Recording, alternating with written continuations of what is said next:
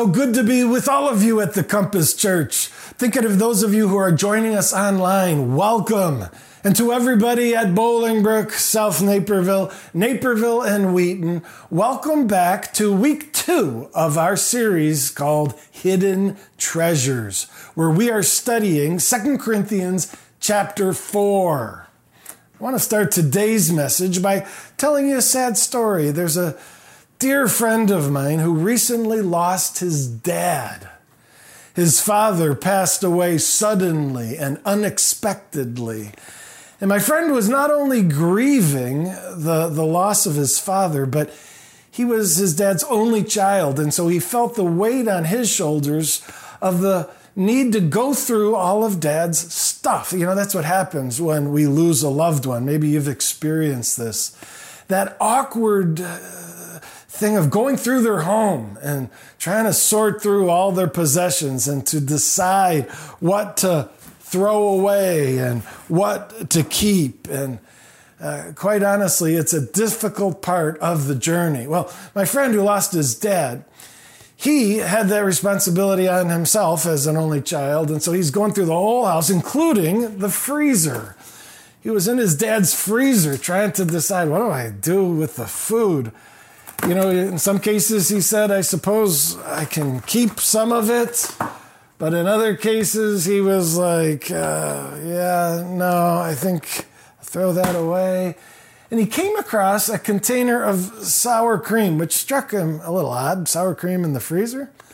But he could have thrown it away, but he thought instead, I'm going to take just a look first, and you will not believe what he found cash.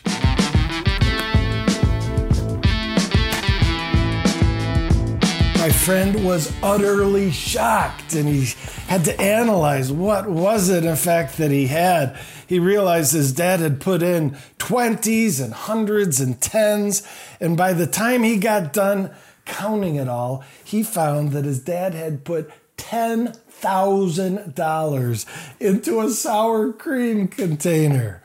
Well, he was delighted with the find and also admired the ingenuity of his father. You know, his dad was saying, Where can I stash some cash where a, a robber wouldn't find it? Pretty brilliant, don't you think? I mean, what robber is like, oh man, frozen sour cream, that's what I was looking for. He, he's right. There's, there's a sense in which you'd never expect cash in a container like this. You'd never expect treasure inside of a worthless container, an unimpressive container. Do you know that's exactly what the Apostle Paul was getting at when he used the imagery to describe himself as treasure in jars of clay? Uh, that's what the series is all about. This, this notion where Paul says, you know what I'm like? I'm like a jar of clay. Jars of clay back in the ancient world, we learned this last week. They were throwaway, they were common containers, they were unimpressive. And Paul's like, you know, that's what I am. He was acknowledging the truth in what the super apostles were saying to criticize him. These super apostles had said, Paul is unimpressive, he's timid, he's not a good public speaker. You know what Paul says to the people in Corinth? They're right. I admit as much. They're onto the truth. That's what I am. I am a pretty unimpressive container. He said, but inside, I have got pure treasure. There's a certain irony. Do you see the irony of money in a sour cream container? The irony of treasure in a jar of clay? Christians, Paul and us, we are ironic individuals. In one sense, we are so painfully ordinary, but in another sense, we've got treasure within. Uh, that's what we learned about last week. Uh, last week's message was entitled The Treasure. This week we're going to call today's message The Jar. And so let's take a look, shall we? I'm reading 2 Corinthians chapter 4 verse 7. We have this treasure in jars of clay to show that this all surpassing power is from God and not from us. You know, I'm going to highlight two words treasure and power. Um, the treasure, last week we learned that the treasure is the knowledge of God's glory. That's what the previous verse had said, is that God is, He's given us the knowledge of His glory as displayed in the face of Christ. And so, if the treasure is the knowledge of how glorious, how beautiful, how great, how good God is, we talked about that last week that, that this knowledge of what God's really like is the most important thing about us. That's what A.W. Tozer said in his book. And I believe it. I really do think that nothing is, um, is as important as gaining an accurate understanding of God's glory, knowing what He's like. That's true. That's the treasure. But this verse seems to say that the treasure is in a jar of clay to show that this all surpassing power, this verse seems to be equating the treasure with power. Last week was equating the treasure with knowledge of God's glory. This week, equating it to power. Does that mean that knowledge equals power? Are, are they the same thing? You know, there are some educators that would say that, yes, knowledge is power, and I suppose there's some truth to that. But more clearly, we can understand what Paul is saying by making this observation. Remember, the, the treasure last week was the knowledge of God's glory. You should know this. When it comes to knowledge, the Jew, the Hebrew, did not see knowledge purely as uh, facts known in the brain, but also experience. In other words, you don't know snow skiing by reading a book about it, you know it by experiencing it. And so when it comes to the attributes of God, we got to know it up here, but that's not enough. The true knowledge of the glory of God is to experience the glory of God. It's not enough to say, I know that God is gracious. To experience God's grace means to receive God's grace, to be forgiven. Some would say, I know that God is loving. Okay, that's great. But to really know it in a Hebraic way, in fact, the, the, the, my professors back in seminary would talk about Hebraic epistemology, which means the Hebrew's understanding of knowing. To know God's love means to bask in God's love, to experience His love. Or to say, I know that God is strong. Oh, that's great. But a Hebrew would know God is strong by experiencing dependence on God's strength. And so now we're beginning to understand how knowledge is equal to power in our lives. It's about knowing that God is loving and gracious and powerful and all those other attributes. It means to experience them to where those attributes are manifesting themselves in your life. You're, you're encountering the dependence on the strength of God. And when you're connecting with the reality of God in that way, yeah, you can call it all surpassing power in us. Yes, we have this treasure in jars of clay to show that this all surpassing power is from God and not from us. You know, let's highlight the from God and not from us. The Lord is trying to avoid a problem. The problem is that when He empowers Christians, when His reality brings about a certain power in our lives, people could assume it's from us. They could assume we're powerful and fail to realize that actually this is God at work in us. And so God says that this, oh, let's put the treasure in a jar of clay. That helps avoid the misunderstanding of where the power is coming from. In other words, God says, if I keep Christians obviously ordinary, obviously weak, obviously flawed. The people will say, yeah, there's greatness about them, but they're so ordinary. And, and God will say, that way people will know something's up here. They're just an ordinary person. So that power must have a different source. It must come from God. Isn't this beautiful? God strategically wants you to be ordinary. This is so refreshing for me because sometimes we Christians put on ourselves the expectation that we've got to be perfect. Even last week, we talked about sanctification, how God gradually grows us in inner beauty. Well, that's true, but never do we become perfect. Do we get rid of all weakness? No, no, no. God says there's a beauty that I bring about, but there's also a humanity that is painfully ordinary in Christians. You know, if you sometimes live with the expectation, I've got to be perfect, Imagine me. I think we pastors put that expectation on ourselves more than ever. People are looking at us. We got to have our stuff together. We've got to be all that. I'm not all that. I am so ordinary. I am a jar of clay. And it's so refreshing for me to read that that has been and always will be God's plan to make our ordinariness obvious so everybody, non believers, believers, so they know if there's any beauty, any power, it's got to come from a different source, from God. Well, let me give you a little example of what, what I'm talking about. It was about a year ago that my folks and I were having a little Chipotle up in Schaumburg. And as we are at the table, this guy comes up and he starts saying, Hey, Pastor Jeff, I just had to meet you. And he's all excited and nervous. And he goes to our church. He introduced himself as Doug. And he goes, uh, I said, Doug, these are my folks. And then he turns to my parents and starts telling them how great I am. Your son's the best preacher. And says, I'm a brand new believer. And Jeff has helped me grow in Christ. And he's just throwing compliments my way.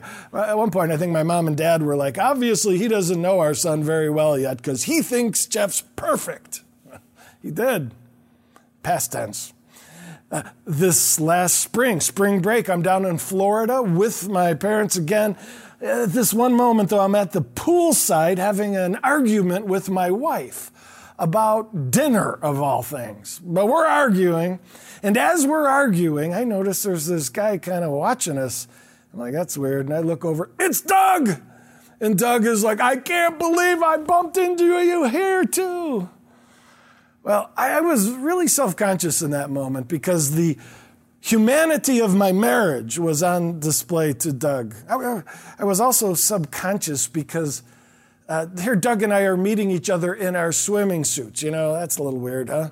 And uh, Doug is huge. He has got muscles everywhere. I knew he was big from Chipotle meeting, but with his shirt off, I'm like, wow. And I'm, uh, in contrast, uh, feeling very fluffy, if you know what I mean, in, in this particular moment. And so I'm like, wow, this is great. Doug's seeing the imperfections of my marriage and my struggles with fitness. And well, Doug and I became friends from that point on, and he's now a part of my small group, my men's small group, where he's hearing me confess my struggles in parenting and my battle with various sins and you know, the, let's say my perception, or Doug's perception, I should say, of me has fallen. The once view that Jeff is all that is now, wow, Pastor Jeff is just a jar of clay.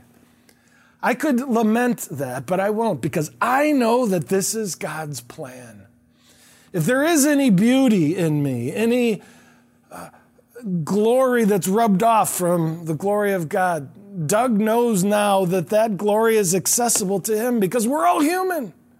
Uh, if there's power in us, it's from a different source. And so, I'm trying to rest in the reality that it was never God's plan that I'm perfect or you. We were made to be imperfect so that people would see beauty and know something's up there. This is God and not them. Let's, let's turn to these next verses. I love verses 8 and 9. They say, Paul, speaking of he and his uh, ministry partners, he says, We are hard pressed on every side, but not crushed. We are perplexed, but not in despair, persecuted, but not abandoned. We're struck down, but not destroyed. He has four statements there four statements about his weakness, about his humanity. But in each of those statements about his humanity, there's uh, an allusion to the fact that God's power is at work as well.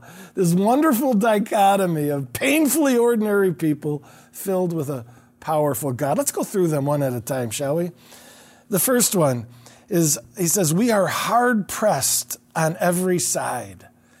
Every side, pressure coming in like a, a can, you know, that's beginning to be crushed stress would be the right term for us. You know, we're stressed, feel the pressure, but not crushed. Isn't that beautiful?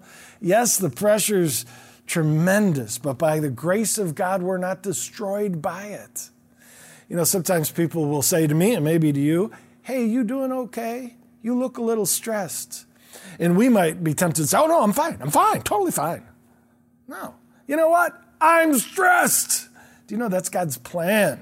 We are human and we should feel the pressures and the hardship of life, and it's okay to admit we're human. It's, it's getting to me.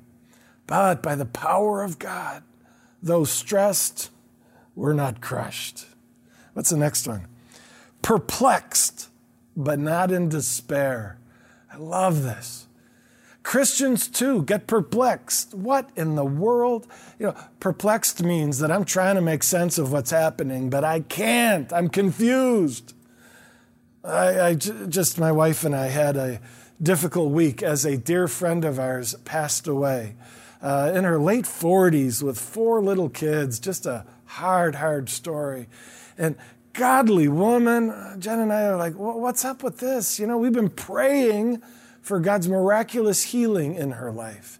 And that healing, at least in the time frame we were looking for it, it didn't come. Now the Lord's healed her in heaven, but still, why, God? Why did you not intervene for the sake of her kids? And we talk about it and we know various principles like God works for the good in horrible situations. And this is a fallen world, and there's no promise that Christians are going to get their release from suffering in all cases. But still, we're perplexed. We have questions that are unanswered. Our confusion about how to make sense of this just points to our humanity. But what does it say? Perplexed, but not in despair. That's how Jen and I have been. We're like, Lord, don't get it. But we know you are good. We know you have a plan, even for that family. So we trust you perplexed, despair? No. By the power of God, it doesn't get that bad. What's next? Persecuted, but not abandoned. You know, quite literally, the Apostle Paul and his uh, co ministers, they had people persecuting them, enemies who opposed them to the point of causing physical harm. And though people turned on Paul, he says, I'm not abandoned. What does that mean? God is with me. And it's true for us too. You know, we have people problems, maybe not to the point where we're being physically persecuted, but you're going to have people problems where you've got folks who are rejecting you, turning against you. And, you know, to admit that to others and say, man, I got people problems. And yet God is by my side. Even in the midst of the rejection from others, we embrace the love of God and the fact that we'll never be abandoned. It's that dichotomy human weakness, divine power. One more. It says, struck down, but not destroyed. Struck down. This is the worst yet. This is someone who has fallen, someone who has failed, someone who has collapsed like a boxer who's gone down for, seemingly down for the count. But it says, not destroyed, they get back up. Christians fail. Christians have seasons of life where it's just crumbling. But God meets them and renews their strength and enables them to press on. Here, let me give you a little example from the Olympics. Have you been watching the Olympics? So much fun. Well, one American swimmer has just been crushing it. Caleb Dressel has gotten five gold medals. His focus is butterfly and sprint freestyle, which were my events back when I was on the high school swim team.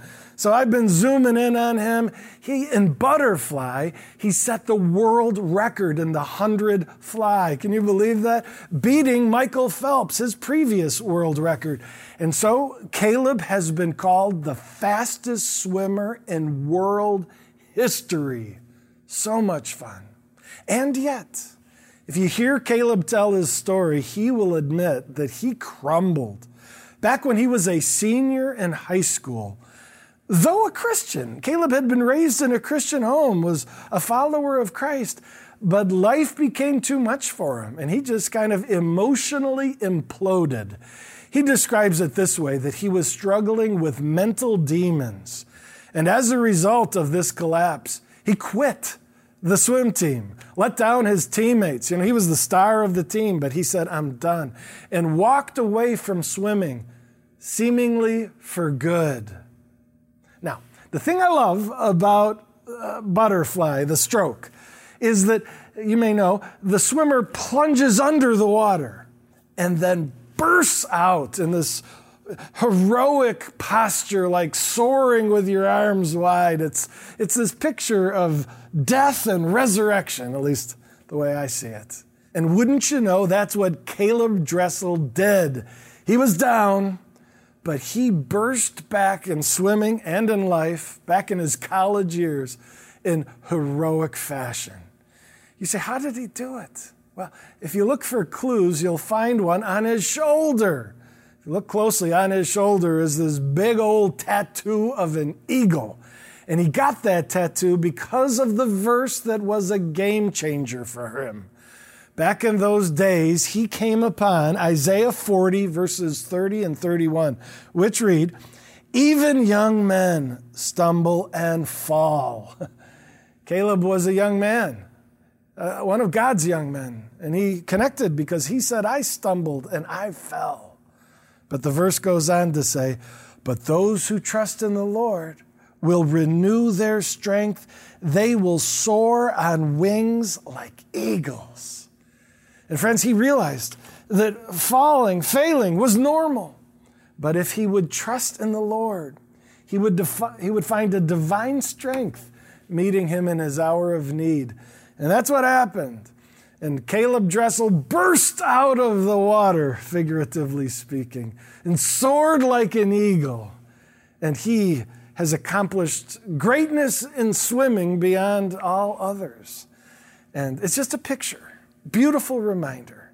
The failure, complete collapse, happens even to Christians. But with God's strength, there can be a resurrection, a bursting forth, a renewal that only God can bring. I got one more verse that I want to read with you, and that is verse 10. Let's close with this one. Verse 10 says this We always carry around in our bodies the death of Jesus so that the life of Jesus may also be revealed in us. You know, Jesus was a dichotomy. There was kind of two sides to his story. There was the weakness and the crucifixion, but then the resurrection. And what Paul's pointing to is that as Christians, we're connected to Jesus, so much so that his story becomes our story. There's the death side of us, the weakness and failure side. But there's also the resurrection side where the life of Christ in us bursts forth in beautiful display. Friends, what verses, huh? Are you going to be perfect? No. It's never been God's plan for you to be perfect. In fact, God wants to showcase your weakness, your humanity, your ordinariness. Let me, let me close by reading these verses all together one more time. We have this treasure in jars of clay to show that this all surpassing power is from God, not from us. We're hard pressed on every side, but not crushed. We are perplexed, but never in despair, persecuted, but not abandoned, struck down, but not destroyed. We always carry around in our body the death of Christ, so that the life of Jesus may also be revealed in us. Friends, let's pray.